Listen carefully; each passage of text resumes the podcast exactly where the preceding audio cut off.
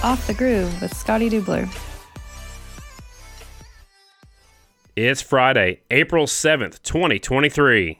Good Friday, everyone. Episode 219 of Off the Groove. That's right, the podcast is back. First off, I want to say thanks to everybody uh, for all the texts, the DMs, the chats, and everyone in Arizona that stopped me at the Super TT and thanked me for bringing the podcast back. It sure means a whole lot.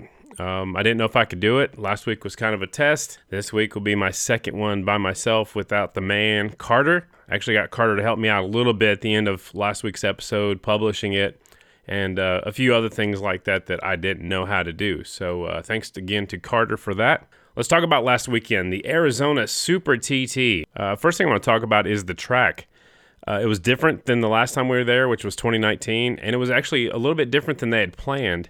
There was a great big double jump in the middle of the racetrack for those uh, trophy trucks and off road trucks. Of course, we didn't go over that because if you come up short, it was a straight, you know, a head on into a big pile of dirt. So we didn't go over that. But originally, I think they had planned to go through the inside of that, the middle of that. But when we got there, there was water standing on the racetrack. So uh, they made a change, went around that big double jump but when they ducked back into the infield, that's where the track was really rough. And I think that's partly because of how much rain they had had before we got out there. So that part of the track was a little bit softer, and I think that's why it broke up so hard. Um, it bit a couple of the riders, uh, including Jared Mees, who was up there running third and just got in there a little bit too hot.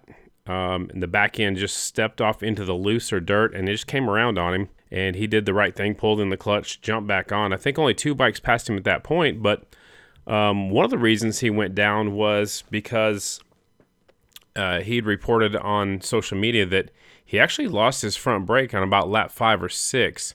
And I saw a picture of it, and the brake line looked like it, it kind of got in between the front disc and the fork tube and uh, put a little hole in in that line. So he was without a front brake. So it was impressive for him to be up there running third before he fell off. So um, that was an impressive run by Jared Mees to finish up sixth. I know it's not what he wanted. He wanted to be up front with the Yamahas, but it's still an impressive, you know, salvage as many points as you can. That's how you win championships. You know, make a make the best out of a bad day, or make the best out of a bad situation. Speaking about situations and bad situations, I guess B Rob another get off. This time it was in practice. It was coming up the second jump, and we didn't have good footage of what happened, and and nobody I've talked to has actually seen it either. Um, I'm assuming that the back end just kind of came around on him as he's going up the second jump. When the camera did get on him, the bike went end over end quite a few times. And uh, B Rob, his day was done after practice. So, um, man, a, a, tough couple of weeks for B Rob. Good thing for, for Brandon is we get a couple of weeks off before we head on down to the Texas half mile. I guess they're calling it the Dallas half mile down there at Mesquite at the Devil's Bowl. So, you know, good thing for Brandon. He's got a couple of weeks to recu- re, you know recuperate a little bit. So hopefully Brandon Robinson's feeling better. Hopefully he listens to the podcast. I'm not sure. Never even asked him. Um, a new award they started this year, which I haven't even really talked about. You know, since this is only the second episode uh, since the 2023 season got rolling, is the Pronto Parts Plus Fast Qualifier. You know, the the Pronto Parts Plus people come from other sports where Fast Qualifier is like the pole setter. So it's it's just a little bit different name, but what it basically means is the fast qualifier from qualifying. Who's going to be on the pole? So it's the Pronto Parts Plus Pole Award is is the orig- you know the real name of it. But Trevor Brunner, I uh, didn't really have him picked in one of my top three guys uh, going into the Arizona Super TT, but he got the the pole award, and Dallas Daniels picks up another one. I did I did think Dallas was going to go strong all week. Uh, and or all weekend, and uh, he went out there and got fast qualifier, fast time. So no no big surprise by Dallas. In the singles class, it was DG79, Dalton Gauthier, and he was on it all day long. I think that's about the only thing he didn't do is win the fast qualifier award. If you think back about last week, I think I kind of picked him as my favorite in the singles class. So uh, congratulations to that privateer team putting another KTM up on top of the box. So KTM's have won all four rounds in the uh, AFT singles class in the twins class, I think I made a mistake on the broadcast, but I, I, don't know where the information came from. But I think I originally said that JD uh, had won seven TTs in a row, but uh, that is not correct. JD has won seven TTs in his career in the Grand National class or the Premier class, Super Twins. Uh, but Briar was right in the middle of that at uh, Peoria. Briar won in 2019. Of course, there was no TTs in the 2020 season, so it, it's still impressive. Whether it's seven in a row or seven total, either way, uh, JD is you know the one that's got to be the favorite at all the TTs, and and he's got to be licking his chops because a little bit later on the season we have three in a row: Peoria, Buffalo Chip, and Castle Rock, where he won last year. So uh, that's going to be pretty exciting for JD. You know, knowing that you have four really good chances to win in American Flat Track, and uh, so he's got to be pretty excited about that. There's one stat that really popped out to me after the event. Uh, the folks with Sideburn Magazine put this up, and and I did not realize this until we started doing some research. But it had been 2,379 days since the start of the 2017 season that there has not been an Indian on the podium. Think about that for just a second.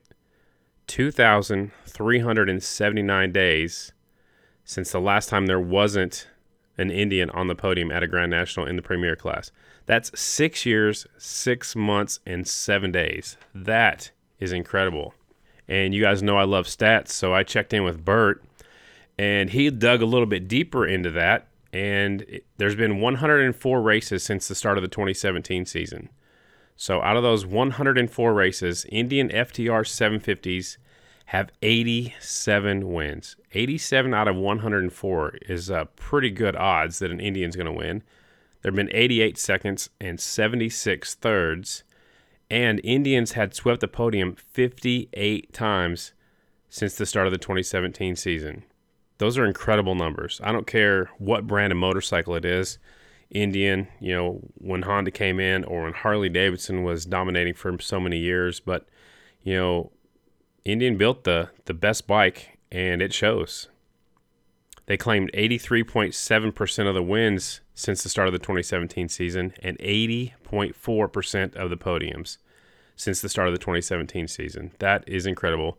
Uh, thanks, Bert Sumner, for all the information. He always gives me little nuggets. Sometimes it's before the race, sometimes it's after the race. Sometimes he actually texts me during the races. So, uh, Bert is the man. Another interesting stat I don't know if anybody's thought about this just yet, but for the longest time in the singles class, Hondas dominated. You could put 10 or 15 Hondas in the main event.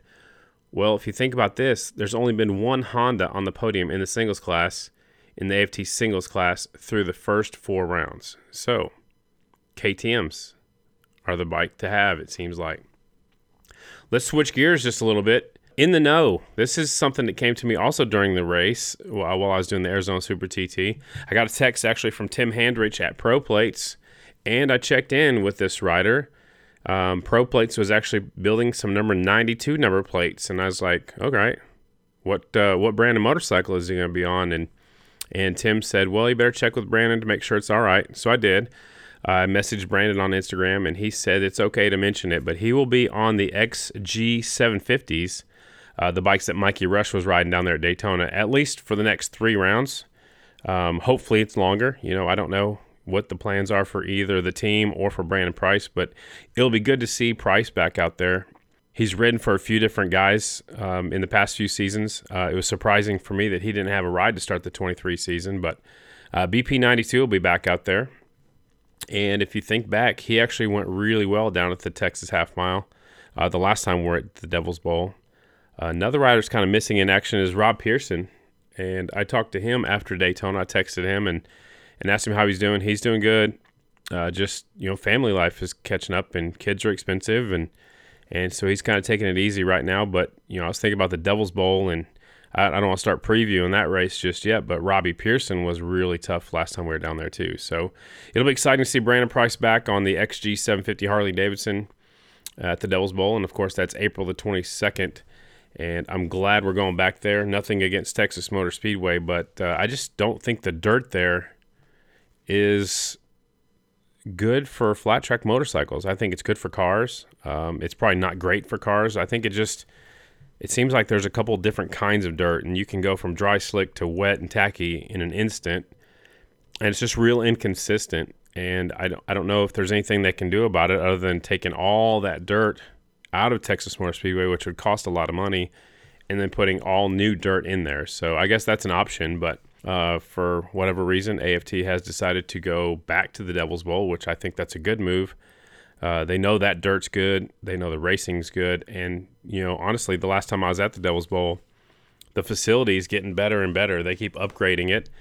So I'm glad we're going back to the Devil's Bowl again. That's the next race, uh, round number five of the 23 season for American Flat Track. And now let's sh- shift gears one more time before we wrap things up here on Off the Groove. Uh, got some information just coming out on Thursday of this week. Uh, they've been kind of teasing it for a while, but the Royal Enfield Build Train Race girls, ladies, female racers, however you want to look at it, have a new team manager, and that's Jen Lewis. That's Jennifer Lewis, which is Johnny Lewis's sister. I guess she gets confused that everybody kind of thinks sometimes that it's actually Johnny's wife, but it is actually uh, Johnny's sister is Jennifer Lewis. So she'll be the team manager. And there's a lot of rider changes. So it, look, it looks like six riders are coming back Mia Reese, Zaria Martins, Mariah Hummer, McKenna Hyatt, Aaron Ferris, and Anna Serena. Anna, Anna the Banana Serena. She's a crowd favorite down there at Volusia. So six riders are coming back, and there's five new riders. Uh, Morgan Moreau, uh, who used to race with American Flat Track, um, she's coming back. Morgan Pillar out of Wisconsin is uh, is a new rider. I said Morgan Rose coming back. She's coming back to racing in American Flat Track, but just coming back in the Royal Enfield. So I didn't want to confuse anybody right there. Uh, Kinsey Luker. I'm not real familiar with Kinsey, but that's Andrew Luker's wife. So she's getting the nod to come on back. Justine Marsh, and then my favorite one is is a new name. It's kind of different, but I asked her how to say it. It's Shasta LaRue. So when you see it, it looks totally different than that, but I did check in with Shasta to make sure I said her name right. So congratulations to all those ladies. Uh, six of them invited to come back for more, and five new ones. So there'll be 11 of the Royal Enfield Build Train Race program. Um, I do like that program. It's getting more and more females interested in our sport. I think that will help with the fan base. I know, you know, in the pro ranks right now we have Shayna Texter Bauman, and we also have uh, Jess Reynolds, who is a new pro rider. So maybe one day some of these ladies will make it into the pro ranks of American Flat Track. You know, um, I think that's what the, the, the vision is. That's what the goal is, and you know, some of the fast girls um, aren't coming back this year with Royal Enfield, so maybe we'll see those ladies sooner than later. So I'm excited. The, the Royal Enfield Build Train race will be actually will be at um, looks like four rounds uh, from what I've seen so far. They'll be at the Dallas half mile. They'll be out in Ventura. They'll be at the West Virginia race and the Bridgeport race. That's the four races that I've seen so far for the Royal Enfield Build Train race program. Uh, I mentioned last week that I would catch up with Ken Reamer from the World Championship Ice Racing Series, and I will get that done soon. Um, I want to find out, um, you know, what happened, why the fire marshal shut things down, why they made the decision to call it a race and pay off the championship the way they did. Uh, I think it was the right decision, but again, I'll get into that uh, after we get a chat with Ken Reamer. Um, he's been busy. I've been busy too, and also, you know, I'm just now figuring out how to, you know, push all these buttons on my computer. So I want to make sure that I do it right and uh, get the whole thing recorded. So yeah, that's that's the little catching up on the news and what's been going on. I didn't really dig into the top ten too much in the in the in the races last weekend. So um, if you didn't watch, JD Beach took the win. Dallas Daniels was second. Briar got third. So it was Yamaha, Yamaha, KTM. The first finishing Indian was Ben Lau, fourth place uh, which is his career best finish. So congratulations to Ben Lau. Went and talked to him after the race, and he's pretty pumped up about it. Uh, another one that, that had a great day was Johnny Lewis. Actually, uh, the track was really hard on equipment, especially the swing arms. And if you've ever seen the back of a swing arm, if you're not familiar with motorcycles, that's where your chain adjuster goes, and that's what holds the axle in place. And Johnny Lewis had issues with uh, the chain adjusters or whatever holds the axle in place, and and it wasn't a mechanic's fault. It was actually landing those 330 pound motorcycles off of a 150 foot jump.